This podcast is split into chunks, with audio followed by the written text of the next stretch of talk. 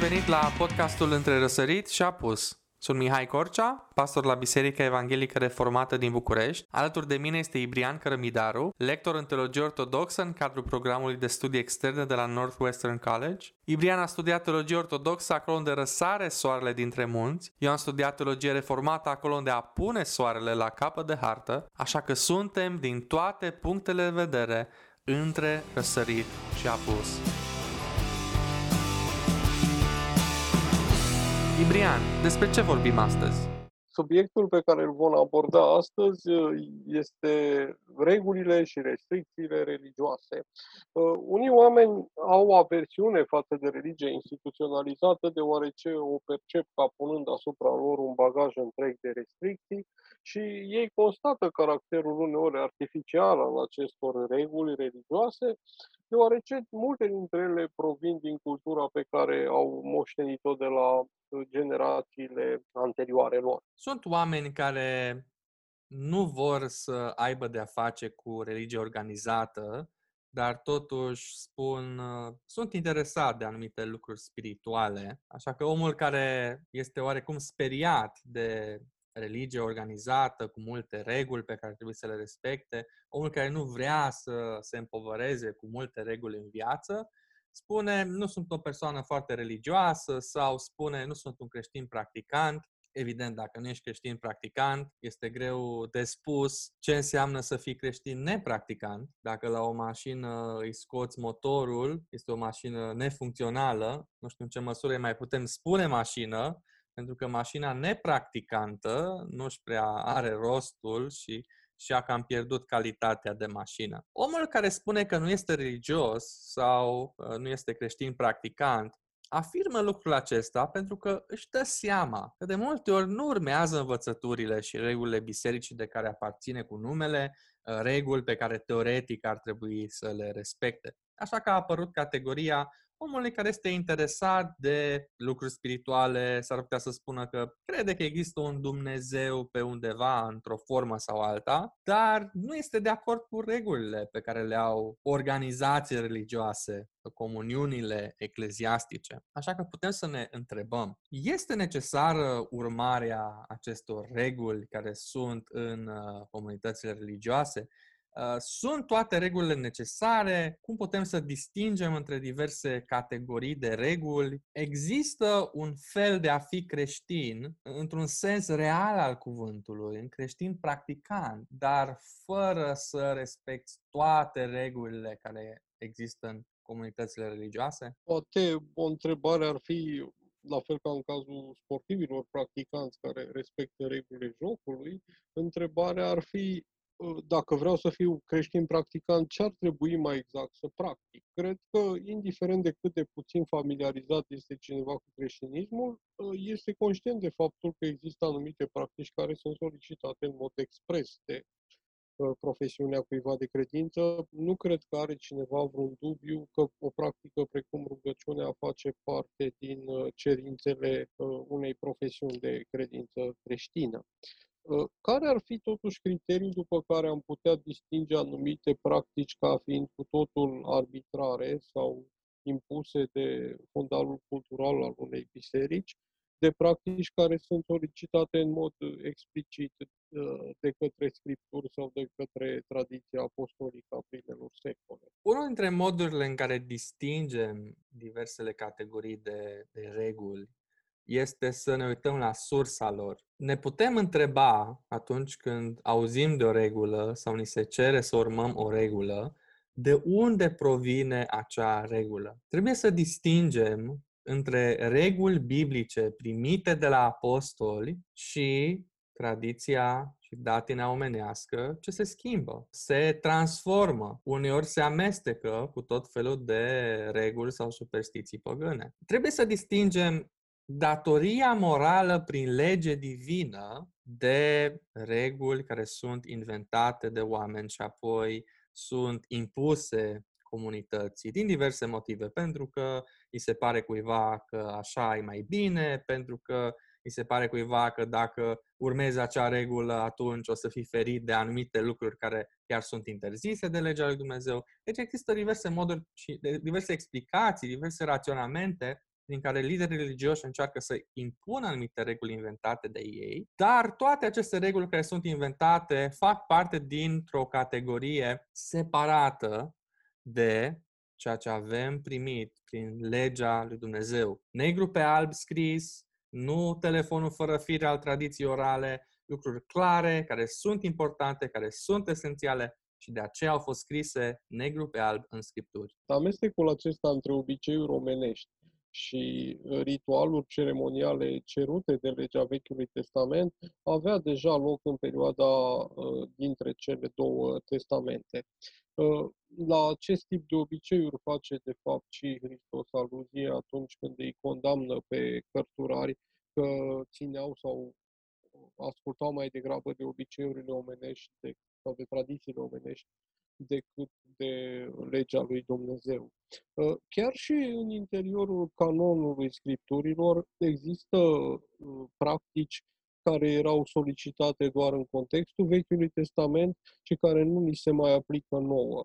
Am putea oferi oare un criteriu privind ce practici ne sunt solicitate nouă astăzi în calitatea noastră de creștini sau am putea identifica oarecum sursele moralității în cadrul Noului Testament, în pasaje precum să spunem uh, predica de pe munte? Legile Vechiului Testament se pot împărți uh, în trei categorii.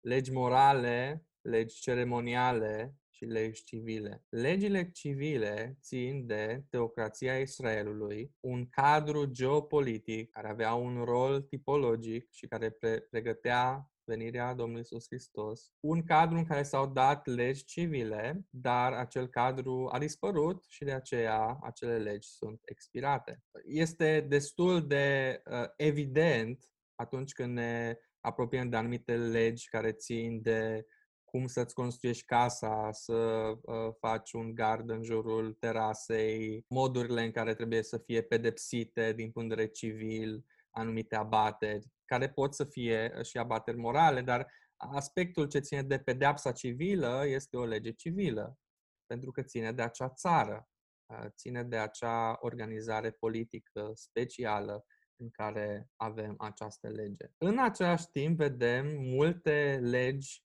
ceremoniale în Vechiul Testament, legi care țin de închinarea pe care o aveau oamenii atunci la templu, în acea epocă a istoriei mântuirii și acele legi, din nou, sunt uh, abrogate. De ce? Pentru că acea tipologie a templului cu acea preoție, cu acele jertfe, sunt împlinite în Hristos. Deci nu putem să luăm legi din Vechiul Testament care țin de modul în care trebuie să fie sărbătorit sabatul sau alte restricții din dieta oamenilor, care erau simbolice, erau tipologice, și să le aplicăm astăzi pentru că nu mai mergem cu capra la biserică să o jertfim, așa cum mergeau oamenii cu capra și oaia la templu. Deci nu putem să luăm anumite legi civile din Vechiul Testament și să le aplicăm astăzi, uh, pentru că nu avem uh, restul cadrului, pentru că nu suntem într-o teocrație. S-ar putea să fie locuri în Vechiul Testament de care să stăm să ne gândim puțin. Uh, este legea aceasta ceremonială, este civilă, este morală,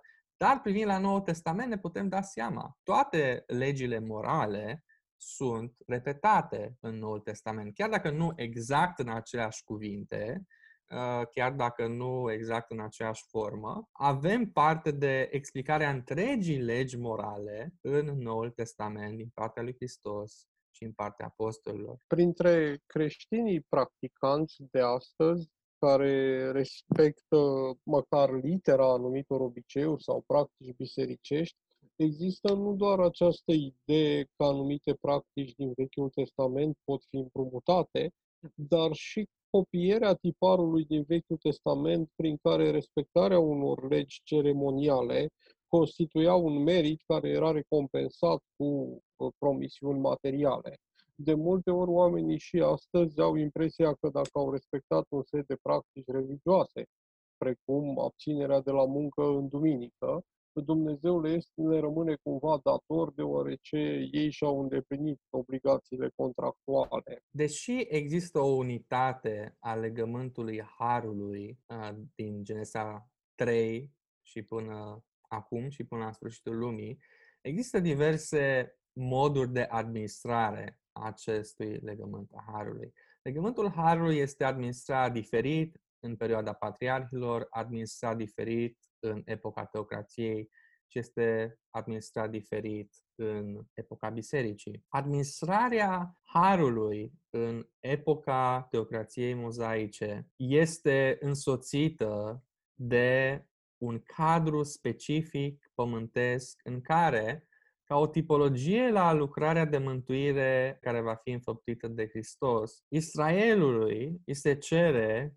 ascultare de poruncile lui Dumnezeu pentru a se bucura de o viață binecuvântată în țară. După cum Hristos, prin meritul său, dobândește pentru noi Ierusalimul Ceresc, viața veșnică în împărăția lui Dumnezeu, eșecul Israelului în a asculta de Dumnezeu și a păstra acea țară care a fost dată, arată nevoia de mântuire. De aceea, modul în care funcționează anumite porunci din sfera civilă sau anumite porunci care țin strict de promisiunile, de condițiile, de răsplata care este promisă în legământul mozaic, legea s-ar putea să fie aceeași, uh, să asculți de Dumnezeu, să nu furi, să nu prea curvești, dar modul în care funcționează legea diferă pentru că legământul Harului în epoca teocrației mozaice este administrat în mod diferit. Să dăm acum câteva exemple de obiceiuri sau de practici religioase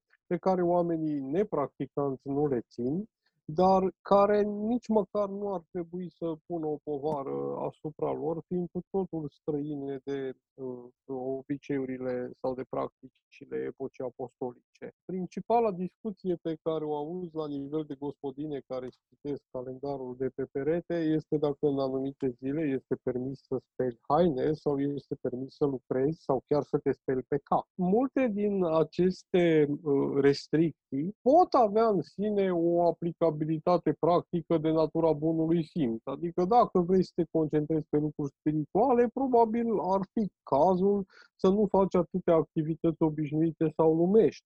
Problema se pune atunci când acest tip de restricții sau încălcarea lor este considerată păcat. Ori păcatul este definit în mod destul de limitativ de Noul Testament și nu putem transfera în zona păcatului toate obiceiurile pe care biserica de-a lungul secolelor uh, le-a, le-a impus credincioșilor. De altfel, în multe ocazii, noi uh, în zilele noastre tindem să credem că uh, lucrurile se întâmplă în societate în același fel dintotdeauna. E foarte clar că până la uh, impunerea creștinismului în secolul IV în Imperiul Roman, cel mai adesea duminica mergea la muncă. Nu exista nici măcar șansa să nu lucrezi într-un mod cât se poate de formal, fie ca sclav, fie ca lucrătorul uh, cuiva. De aceea chiar și slujbele de dimineața și de seara, care existau duminica, încă din, din de la începutul bisericii, erau dimineața și seara pentru că mergeai la biserică duminica dimineața înainte să mergi la lucru și seara după ce ți-ai încheiat lucrul. Tot în zona păcatului sunt cumva uh, trecute și tipurile de activități pe care un creștin răsăritean le poate face în anumite sărbători, în funcție de indicațiile privind culoarea crucii din calendar.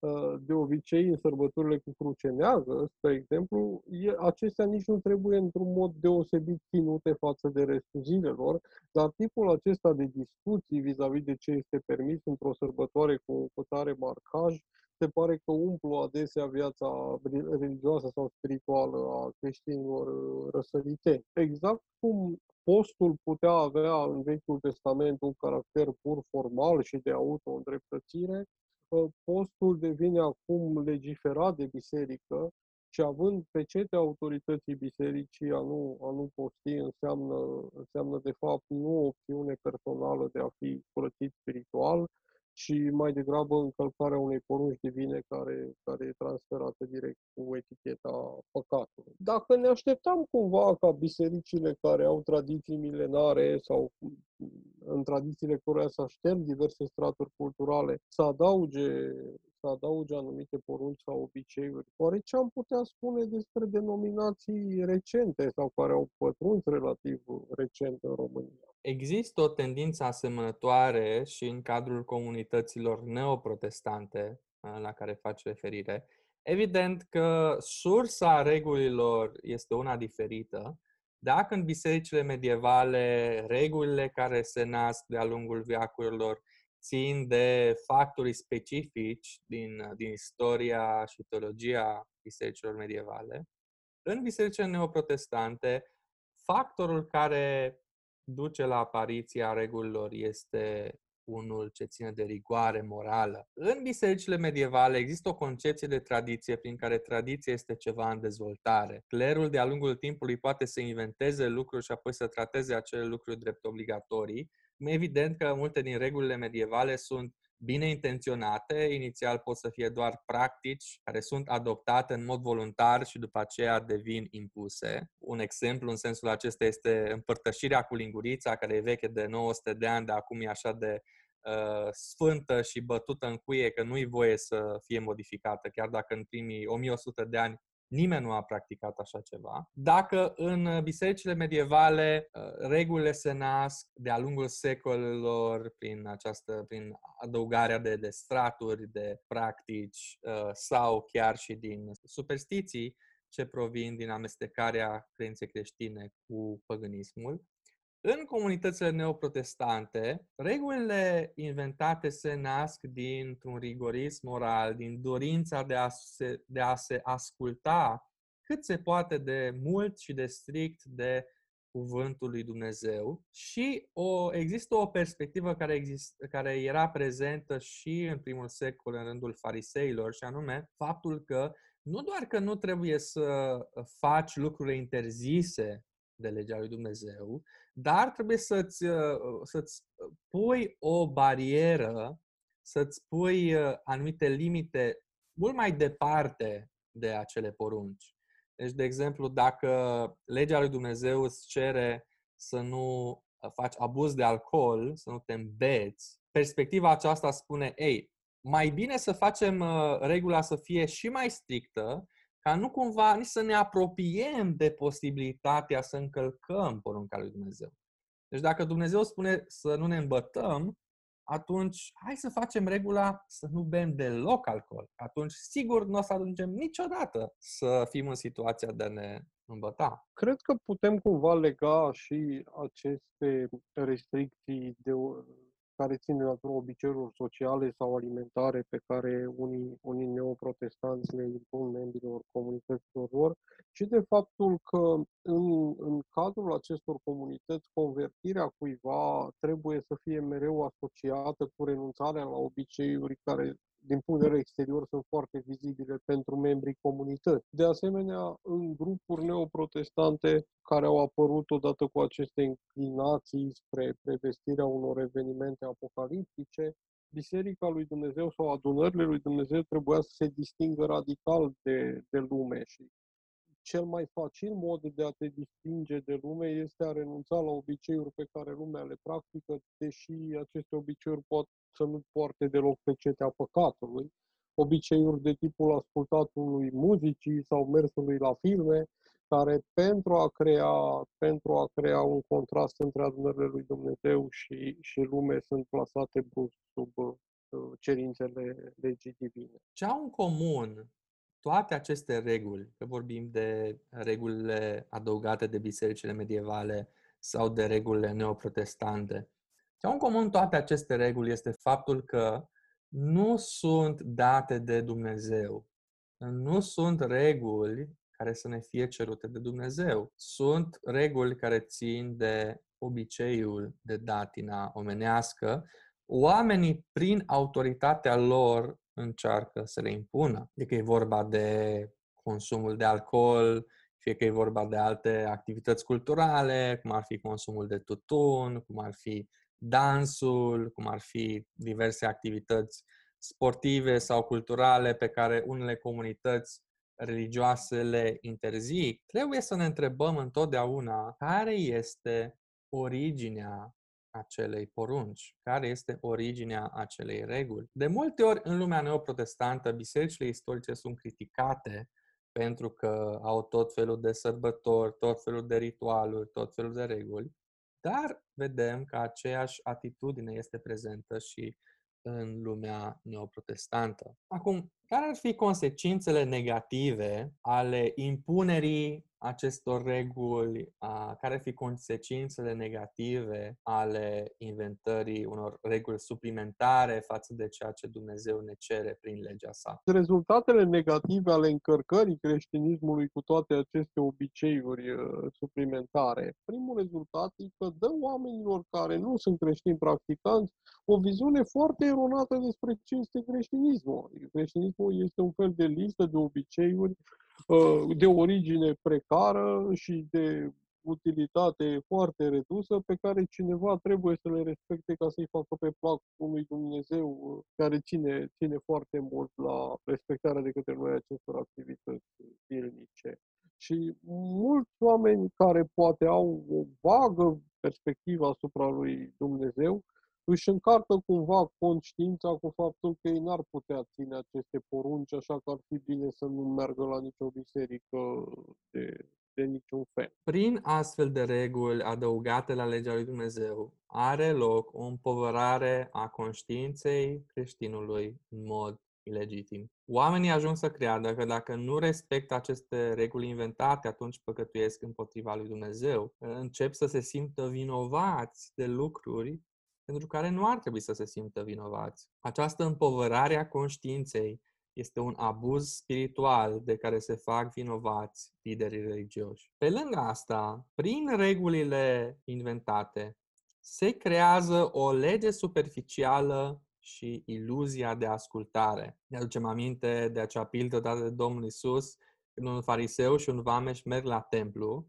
fariseul se laudă că a împlinit lucruri pe care Dumnezeu nu le-a cerut și astfel se consideră bun înaintea lui Dumnezeu. Atunci când privești la acele 10 porunci, când privești la legea lui Dumnezeu rezumate de Domnul Iisus Hristos, care spune că trebuie să-L iubim pe Dumnezeu cu tot ceea ce suntem tot timpul, să ne iubim semenii ca pe noi înșine, ne dăm seama că noi, fiind căzuți și păcătoși, nu putem să împlinim acea lege în mod perfect. De multe ori eșuăm, de multe ori păcătuim. În fiecare zi păcătuim. Dar aceste legi superficiale inventate de oameni, de genul trebuie să postești o zi pe săptămână, nu-i voie să lucrezi într-o anumită zi de sărbătoare, să nu te speli pe cap sau să nu speli vasele într-o anumită zi de sărbătoare, uh, să nu consumi alcool, să nu fumezi, să nu dansezi. Astfel de reguli, cu puțin antrenament, pot fi ținute. Poți să ajungi să le ții în mod perfect și apoi să privești la tine însuți, să te uiți în oglindă și să zici ce băiat bună să eu. Uite, am împlinit în mod perfect toate poruncile acestea. Dar este o iluzie, pentru că nu sunt cerute de Dumnezeu. Este ca și acel caz în care un elev sau un student care este la examen primește niște întrebări din partea profesorului, nu știe să răspundă la întrebări dar începe să scrie altceva, începe să povestească altceva. Ceea ce povestești fără să fii întrebat nu face parte din examen. Nu înseamnă că ai împlinit ceea ce trebuia să împlinești.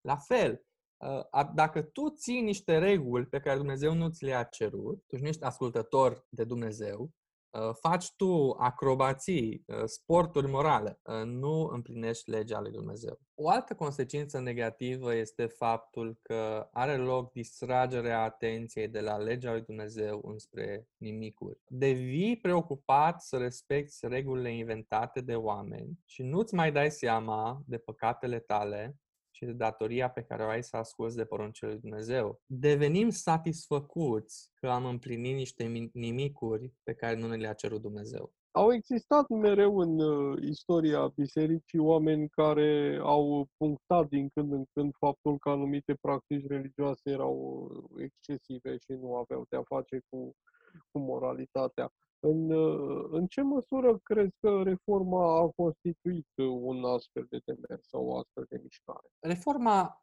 privind la Biserica Antică, a dobândit o altă perspectivă asupra tradiției. Dacă în bisericile medievale tradiția este ceva dinamic, ceva ce se schimbă odată cu trecerea vremii și clerul contemporan cu tine are autoritate să-ți impună lucruri care n-au fost impuse în trecut. Reforma vede tradiția ca un set de adevăruri, ceva ce a fost încredințat de apostoli, ceva ce este aprofundat de biserică, dar este ceva ce trebuie să fie păstrat neschimbat. Evident, există aspecte accidentale, circumstanțiale, ce țin de formă care se schimbă, vorbim limbi diferite, ne întâlnim la ore diferite la slujba de la biserică. Există lucruri care nu sunt stabilite de tradiția apostolică, pe care putem să le schimbăm, dar ce a fost dat de apostoli, ce a fost cerut de Hristos, ce avem scris negru pe alb în revelația din Sfânta Scriptură,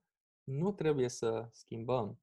De exemplu, atunci când Apostolul Pavel spune că episcopul să fie soțul unei singure femei, reforma protestantă privește la această tradiție apostolică, la această poruncă biblică și ajunge la concluzia că nu putem să interzicem episcopilor să se căsătorească. Doar pentru că unora li s-a părut că ar fi o idee bună în Evul Mediu să interzică căsătoria, nu înseamnă că această interdicție este una legitimă pentru biserica creștină. Dobândind o perspectivă diferită asupra tradiției, reforma protestantă a evaluat în mod critic practica medievală și a descoperit multe astfel de credințe, practici, reguli care au fost adăugate, unele începând cu sfârșitul antichității, altele în evul mediu, și care n-au fost practicate în primele secole ale antichității, care nu sunt apostolice, nu sunt biblice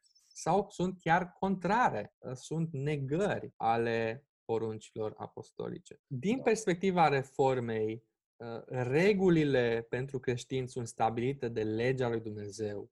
Clerul nu are voie să inventeze reguli.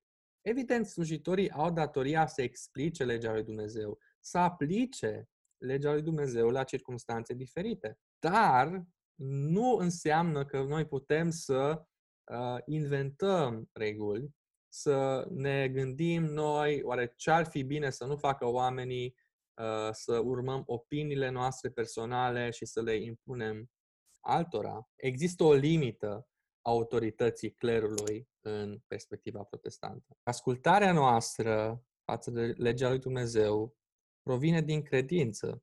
Credem că acest cuvânt al lui Dumnezeu este adevărat și Dumnezeu ne interzice anumite lucruri nu pentru că doar așa este El capricios și putea să ne interzică altele, de fapt, dacă avea alt capriciu, ci pentru că lucrurile interzise de legea lui Dumnezeu chiar sunt rele. Acum, ca și creștini, fiind iertați prin jertfa lui Hristos, suntem chemați să ascultăm, pentru că Duhul Sfânt lucrează în noi o viață nouă. Uh, încet, încet ne reface starea spirituală, uh, îndepărtează păcatul din viața noastră. Chiar dacă prezența păcatului rămâne în viața noastră, dispoziția noastră se schimbă, astfel încât ajungem să fim dezgustați, nemulțumiți de păcatul nostru, să dorim să ascultăm de Dumnezeu, nu pentru că este pur și simplu o lege arbitrară care ne este impusă, ci pentru că începem să-L iubim pe Dumnezeu.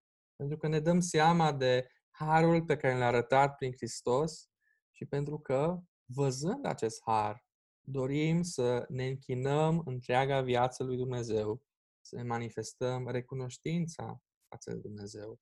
În același timp, de la Reforma Protestantă învățăm importanța libertății creștine. Jean Calvin spunea că libertatea creștină este un apendice al doctrinei justificării prin credință, este un apendice al Evangheliei. În lucrurile pe care Dumnezeu nu le interzice, avem libertate. Activitățile culturale sunt neutre. Chiar dacă cultura noastră este marcată de păcat și există abuzuri și pervertiri, trebuie să evităm acele abuzuri și pervertiri, dar în același timp trebuie să ne bucurăm de darurile pe care Dumnezeu ni le dă în natură și în cultură.